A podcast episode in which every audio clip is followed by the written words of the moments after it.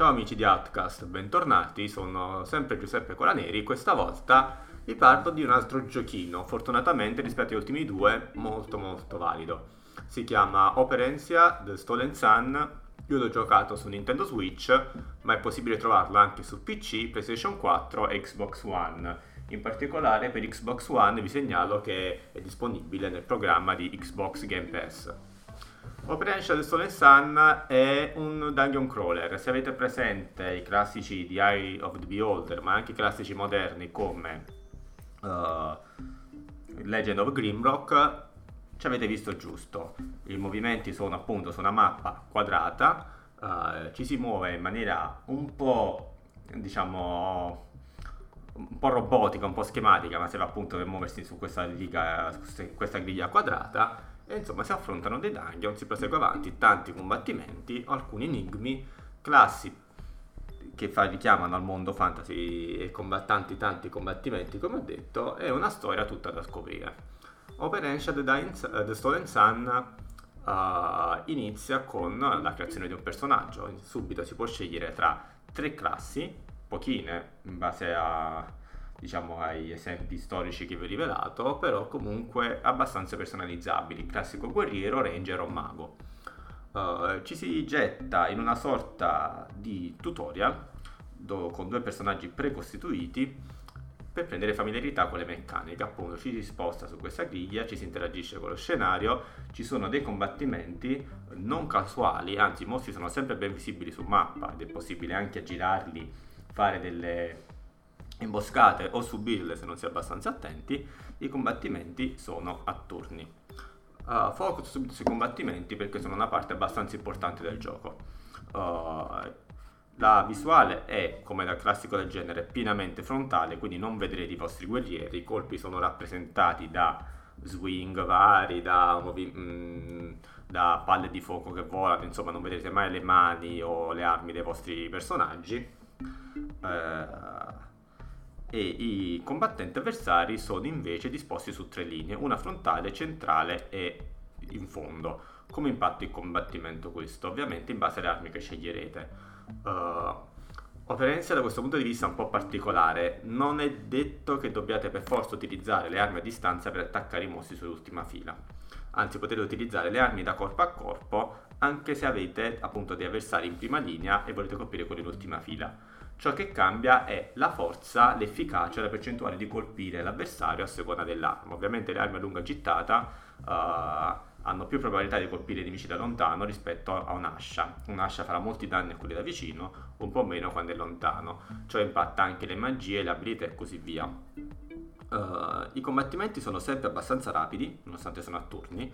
Uh, non c'è tanto dinamismo, i turni sono molto classici, in base appunto all'agilità, quindi l'iniziativa del personaggio si determina l'ordine della griglia, ovviamente subire o meno un'imbuscata cambia tutto, e i combattenti sono tutti abbastanza classici, si attacca, uh, la parata è subordinata a delle, statist- delle percentuali delle statistiche che è possibile incrementare spendendo punti abilità o invece con delle skill apposite appunto si usano delle skill per migliorare le proprie caratteristiche di difesa, curarsi e così via. Uh, non esiste una barra apposita per il mana, ma esiste una barra dell'energia alla quale si attinge per un'abilità, che sia quindi appunto un'abilità fisica, un'abilità diciamo di un buff o un debuff o delle abilità magiche. Uh, nel corso dell'avventura troverete diversi comprimari ne è possibile avere fino a 4 nel party, ma in totale mi pare sono 7 ed è possibile appunto scambiare con i panchinari a seconda dei casi. Uh, I comprimari sono ben caratterizzati onestamente, il gioco non ha una grandissima trama, la trama è tutta un po' mistero, tutto da scoprire, non ci sono dei colpi di scena. Uh, ciò che è molto carino invece è l'interazione tra i protagonisti. I protagonisti continuamente parleranno tra loro uh, a seconda di ciò che succederà in gioco, di ciò che si vedrà nello scenario. Uh, ci si riposa presso dei focolari che sono anche un po' dei save point, si ha dei punti di ristoro i personaggi parlotteranno tra loro. Tutto questo è molto molto carino e aiuta a sviluppare il senso di party e di avventura in maniera molto efficace. Uh, nei dungeon crawler si ha spesso la sensazione che ci sia in questi luoghi un po' diciamo asettici, come se fosse quasi un avete presente il, le montagne russe dei parchi divertimenti, no? C'è sta questo, queste montagne russe, ci sono vari elementi dello scenario, ma insomma tutto risulta un po' un'esperienza da labirinto articolato, invece qui ci sia questo, diciamo, parlottare tra vari personaggi molto spontaneo rende tutto molto più organico e molto più gradevole. Uh, lì dove uh, c'è una mancanza di personalizzazione dei parti, perché in, come ho detto, le classi iniziali per il, post, per il, vostro personaggio sono solo tre e i membri del party che avrete non è possibile personalizzarli, hanno delle classi già prefatte ma è, mo- è, sempre possibile invece customizzare le, le loro skill. Uh, ci sono dei punti abilità che si guadagnano anche salendo di livello, che è possibile distribuire come si vuole, dei punti caratteristica per le varie appunto, statistiche che sono le classiche, vitalità, costituzione, uh, forza, agilità e così via. Gradita la possibilità di fare respec quando si vuole. Uh, ciò se da un lato è sempre utile perché magari ci si accorge dopo col tempo che una determinata skill non va bene oppure si sblocca un personaggio del party e quindi magari il vostro eroe che avete sviluppato in un determinato ruolo avete visto che quel ruolo può essere coperto da un nuovo comprimario e quindi volete rispeccare in un certo senso da lato permette un po' di fare un po' di, di imbrogli mettiamola così. Ovviamente se avete un boss davanti e prendete legnate potete sempre fare un respec per uh, avere delle caratteristiche che rispondono a quel combattimento, tornare a falò e rispeccare tutto come prima.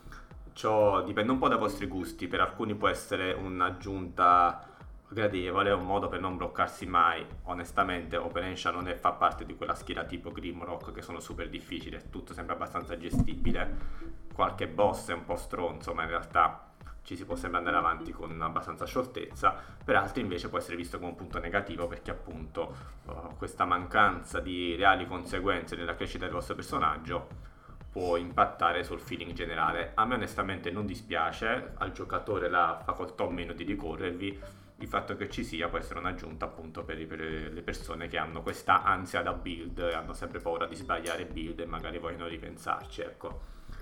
Uh, un po' come i vari dungeon crawler e Grimrock in particolare, che è un po' il punto di riferimento dei dungeon crawler moderni, non mancano degli enigmi. Onestamente in Operensha non troviamo un livello di enigmi molto difficile, anche qui pregio o difetto dipende dalla vostra propensione.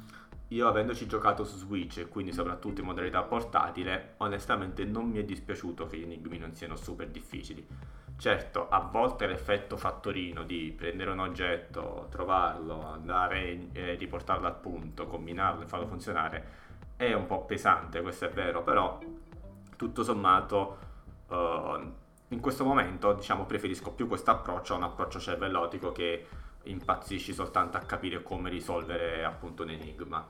Molto belli gli scenari, in particolare uno dei primi, quello di un dungeon, una prigione sotto so- sott'acqua, sottomarina, veramente splendidi. Su Switch il gioco regge davvero botta dal punto di vista tecnico, anzi mi ha impressionato. Eh, gli sviluppatori che sono i Zen Studios, quelli dei pinball, sostanzialmente dei, appunto dei flipper, non mi aspettavo onestamente un livello di cura abbastanza alto da questo punto di vista. Certo, i combattimenti, qualche animazione non è fantastica, non è fluidissima, ma appunto un dungeon crawler, siamo onesti, lo si gioca più per l'esplorazione per i scenari, non ci si aspetta di avere le animazioni di un picchiaduro, tra virgolette, per una mossa di uno scheletro che ti butta un'ascia in faccia.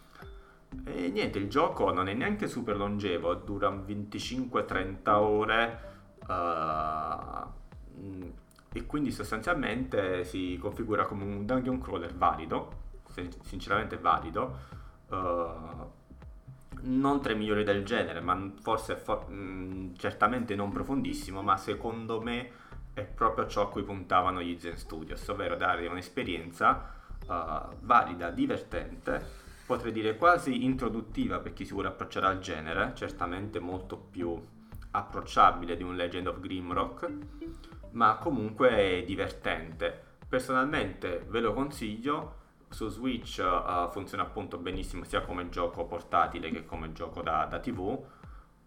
Il mio consiglio è provatelo magari su Game Pass, mi pare disponibile anche su Game Pass PC quindi lo potete provare e se vi piace lo acquistate e continuate a giocare con Game Pass. Insomma, una, una buona aggiunta soprattutto per chi ama i dungeon crawler che appunto potrebbe un po' criticare la profondità, ma prendetelo come un dungeon crawler leggero, un ottimo introduttivo per chi invece si vuole approcciare al genere in maniera moderna senza per forza andarsi a scavare i classici per dossi. Insomma, a sto giro un gioco promosso. Ciao!